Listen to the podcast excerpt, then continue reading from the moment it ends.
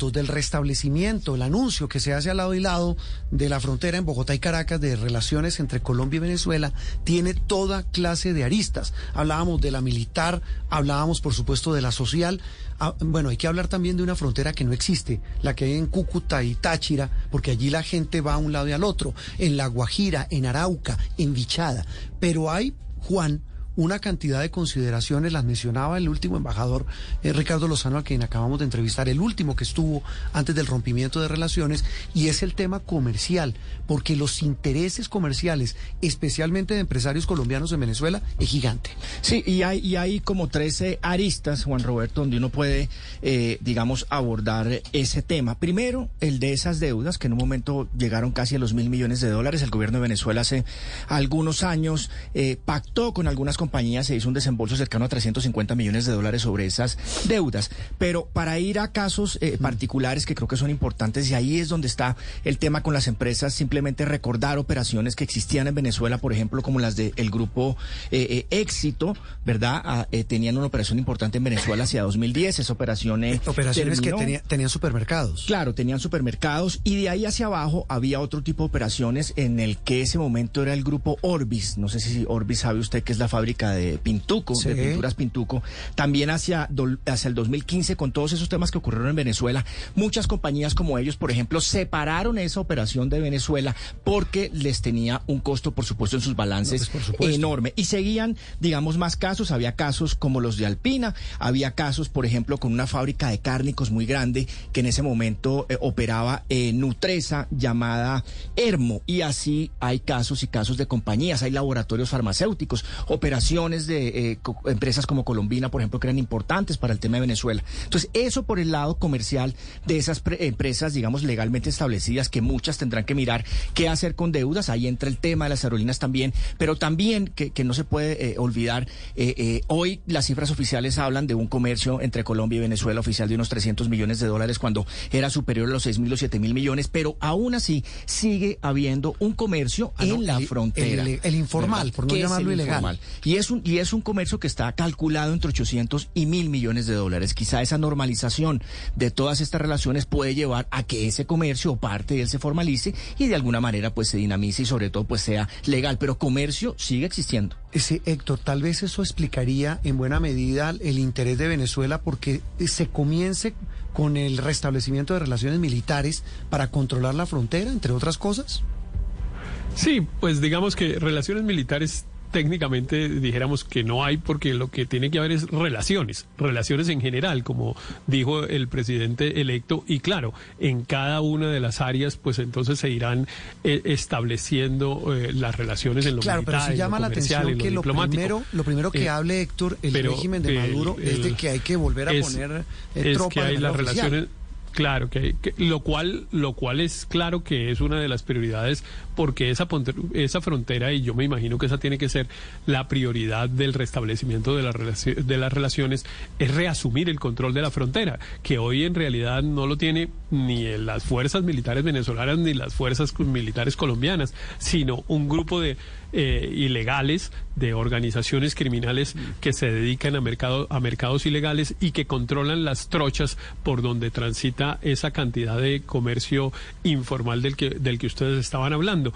Pero abierta además la frontera, pues claro que va a haber un comercio formal incluso al detalle para comenzar, no tanto las grandes exportaciones, sino las personas que pasan de Venezuela a comprar productos en Cúcuta. Y en Cúcuta hay una altísima expectativa porque eso ocurre. El alcalde habla de que se restablecerían alrededor de 3.000 empleos en forma casi que automática, dice él. Confía en que de aquí al final del año se hayan creado al menos 3.000 empleos por cuenta de ese comercio formal. Así que a mí me parece que pues la cosa va bien. Claro que con el gobierno venezolano es muy difícil porque pasan cosas como la que hizo ayer, que es ese anuncio del restablecimiento de relaciones militares que no aporta nada, porque lo que genera aquí en Colombia es preocupación, incertidumbre, y por fortuna el presidente Petro Entre otras cosas, pero por fortuna el presidente Petro salió a calmar un poco las aguas rápidamente. Es que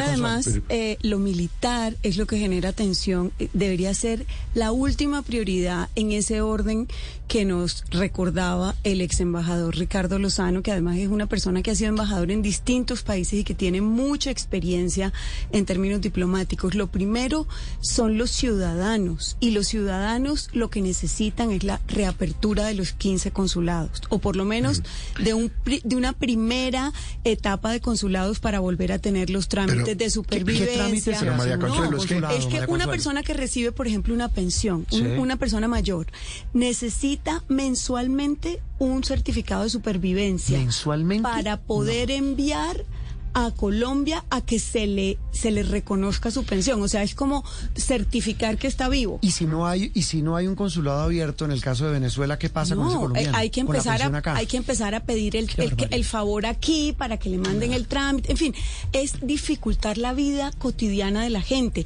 Un niño que nace en Venezuela, que tiene derecho a la doble nacionalidad y necesita un pasaporte, se le expide el pasaporte en el consulado. Un trámite de divorcio, por decir algo, un trámite de representación de los padres para que viajen los niños, se hacen un consulado. Sí. En fin, eso es lo primero. Felipe. Lo segundo son los negocios, porque como lo señalaba el ex embajador Ricardo Lozano, los que hacen los negocios y los que llenan la balanza comercial de peso son los empresarios privados, no son los estados. Después la infraestructura y de último lo militar, entre otras cosas porque operaciones militares no han parado. Lo que han generado son tensiones. Pero yo celebro, Juan Roberto, que el presidente Petro no se haya abierto de patas frente a la relación con Venezuela, porque hay dos temas que son fundamentales. Uno, la presencia de la guerrilla en territorio venezolano, y dos, cómo van a garantizarle la seguridad jurídica a los empresarios que vuelvan a exportar allí o que pongan negocios allí. Entonces, a mí me parece muy sensato lo que están haciendo, que no la abrieron de un día para otro. Tienen que haber un proceso, digamos, paulatino, hasta que se restablezcan plenamente, y ahí sí poder nombrar los consulados, que entre otras cosas, eso no vale sino la pendejadita de 26.000 millones de pesos. Que esa es otra arista. El único consulado o sede de consulado propia es el de Caracas. Todo era alquilado. Habrá que ver, Juan Felipe Roberto y Álvaro, la utilidad que tengan esos consulados. Como bien dice María Consuelo, es que es la vida de los compatriotas nuestros que viven en el vecino país, Álvaro. Claro, es que si en Venezuela los militares quieren y pueden manejar las relaciones, pues en Colombia no. Toda relación entre dos países es diplomática porque es política. Claro que tiene componentes económicos y militares, pero la relación no las pueden manejar o los empresarios o los militares como ruedas sueltas. La Cancillería tiene que coordinar esos temas y todos los de la relación. En Colombia, a diferencia de Venezuela, los militares no juegan el papel político y económico que sí juegan allá. Claro que el tema de seguridad pues es el más urgente en este momento, pero es que seguridad no es solamente temas militares, también es temas policiales, de migración, de aduanas, porque realmente son temas de defensa, como dijo el presidente Petro correctamente. Sí. Claro que la criminalidad en la frontera y el tema de guerrillas y el narcotráfico es muy importante, pero controlar eso requiere unas decisiones políticas antes. No es solamente un manejo entre militares. Entonces la Cancillería tiene que hacer eso. Esos anuncios deberían ser bilaterales. Sí, Álvaro. Y ahí no de un general allá tratando de ferrocarrilear a la Cancillería colombiana y tal. Entonces hay que empezar por poner en orden eso, que la relación no puede estar manejada por militares y menos por solamente ese tema cuando hay otros temas migratorios que pueden ser inclusive, Álvaro, más urgentes de atender a los ciudadanos. Y es que hay un tema fundamental, hay muchos. Juan mencionaba algunos de los intereses económicos. No hablemos del menudeo en la frontera, que eso es otro mundo, ¿no? Lo que se vive en las fronteras, lo que uno ve en La Guajira, María Camila, en la frontera entre los dos países, es una vida económica que no paró, independientemente de que no hubiera relaciones. Lo mismo en Arauca, lo mismo, por supuesto, en Cúcuta, y en las poblaciones del norte de Santander, y ni qué decir en Bichada. Es decir, allí los ríos esos límites invisibles dividen a los dos países, pero ya no hay división. Claro, pero recuerde usted, entre otras cosas, la dificultad que ha habido, por supuesto, por la geografía que tiene en el caso del departamento de La Guajira, hacer contar, si ese puede ser el término, a la población wayú, que es población flotante y que comparte, por ejemplo, con territorio venezolano, porque es una frontera absolutamente invisible, es una frontera donde confluyen muchos conflictos, Juan Roberto, entre ellos el contrabando, que es parte de la economía entre comillas, de los dos países. Pero también hay un asunto, Paola, que no hablábamos, se mencionó con el embajador Lozano, y es el de Monómeros. Sí. Expliquemos un poco qué es esa empresa y cuál es el conflicto. Esa debería ser la prioridad. Claro, esa debería ser la prioridad por encima del tema militar y por encima incluso de los colombianos que viven en Venezuela. ¿Por qué el tema de Monómeros es tan importante? Claro, los colombianos que viven en Colombia es tan importante porque es la principal empresa productora de fertilizantes que usted sabe se han disparado a raíz de la crisis mundial, la guerra en Ucrania, en fin, se han doblado de precio en el último año prácticamente los fertilizantes, y eso ha incrementado los precios pues de lo que producimos en el país, ¿no? De las frutas frescas, como hablábamos el otro día, de los vegetales, de las legumbres, del tomate, de todo lo que producimos acá. Esos fertilizantes son vitales, y Monómeros colombo-venezolanos tienen ni más ni menos que el 40% del mercado colombiano. Hay 800.000 agricultores colombianos que le compran los fertilizantes a Monómeros colombo-venezolanos, cuya sede es en Barranquilla y que además está intervenida por la Superintendencia de Sociedades. Luego, yo creo que el tema más vital de todos, por el bienestar de los 50 millones de colombianos, no del 1.600.000 que viven en Venezuela, sino de los 50 millones de colombianos, no, por el bolsillo de todos, Paola, es este tema de Monómeros. Acaba de las super sociedades acaba de levantar el control que tenía sobre la empresa. Roberto. Esto es un tema complejo porque tú sabes que esta empresa está bajo el dominio, comillas, del gobierno interino de Guaidó. Pero ahí hay un lío, porque hay muchas contradicciones políticas al interior de ellos. Sí, y eso que ha implicado que no se tenga la materia prima que viene de Venezuela para poder hacer esos fertilizantes, para poder hacer ese producto. Entonces, bueno, Roberto, lo que se espera es que con la decisión de restablecer relaciones y la empresa vuelva al gobierno de Maduro, pueda tenerse la materia prima y pueda hacerse esos fertilizantes y puedan bajar de precio y tener una mejor ayuda agropecuaria, agrícola. 7:32 minutos, Aurelio, el tema de Monómeros. Sí, Juan Roberto. Permítame antes decir lo siguiente. Señor. Estuve revisando la posición sobre las relaciones de Venezuela de todos los candidatos presidenciales. Y la verdad es que este era un tema que era unánime. De Federico Gutiérrez para abajo. Todos decían, vamos a restablecer las relaciones con Venezuela. Y todos decían que sí, que había que restablecer las relaciones. Entonces, digamos que sobre esto había una unanimidad. Ahora, ¿cómo vamos a deshojarle los pétalos a la margarita? Es decir, como por dónde arrancar. Es decir, el tema militar es cómo se hace, ¿no? Claro, y el tema militar, pero entremos al tema de Monómeros. A mí me da pena corregir, esto se le oía a Petro y se le oía a algunas personas diciendo que Monómeros es el principal proveedor de fertilizantes en Colombia. Eso no es cierto. El principal proveedor de fertilizantes en Colombia se llama la multinacional Yara, que ha tenido presencia en el país durante mucho tiempo y que cuando adquirió Avocol, ¿se acuerda usted de Avocol, que era el Grupo Santo Domingo? Sí. Y había una parte del IFI. Yara se convirtió en el proveedor del 60% de los fertilizantes. Colombia importa alrededor de 2 millones de toneladas de fertilizantes al año. Yara produce una parte e importa otra, y está hablando más o menos de una provisión de 1.200.000. La importancia de Monómeros es que completa, digamos, esa parte que Yara no maneja, que es una parte importante de todas maneras, el 40-45%, y además maneja los fertilizantes líquidos, que es un renglón que hay ahí prácticamente de Ecofertil, que ella, Monómeros, lo tiene como una especie de monopolio.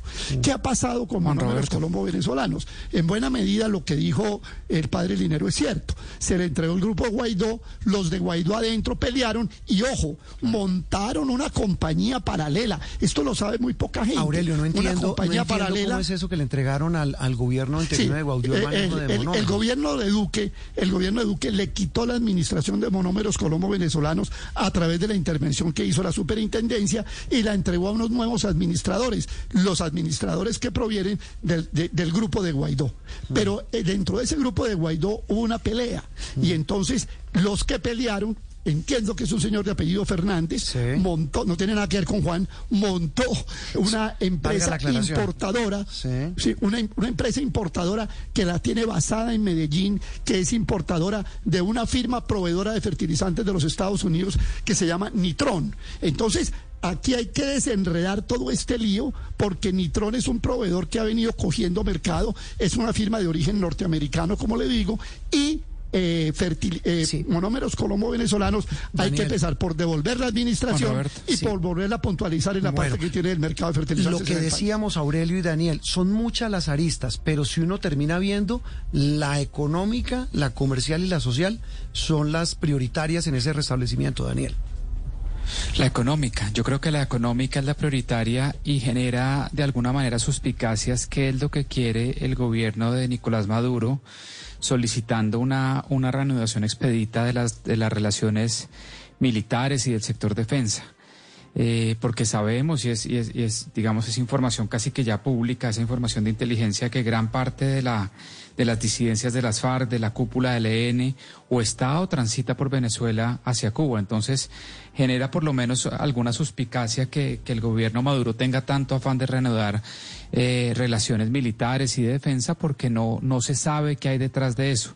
Seguramente inteligencia de la policía, del ejército, debe tener esa información de qué es lo que hay detrás o con qué es que están encartados allá. Seguramente están encartados con que cada uno de los disidentes de las FARC estén siendo asesinados allá, y esta debe ser la solicitud. Y antes que reanudar relaciones militares con Venezuela, yo creo que lo que tiene que hacer el gobierno actual, el gobierno entrante, es reanudar relaciones para comenzar con los militares y los policías colombianos. Hasta el viernes pasado, el ministro de Defensa y el presidente electo no se había reunido con la cúpula militar y de policía. Entonces, ¿qué está pasando con eso? ¿Va a haber nueva cúpula? ¿No va a haber? ¿Cuáles son las órdenes para las cúpulas de las fuerzas y de policía?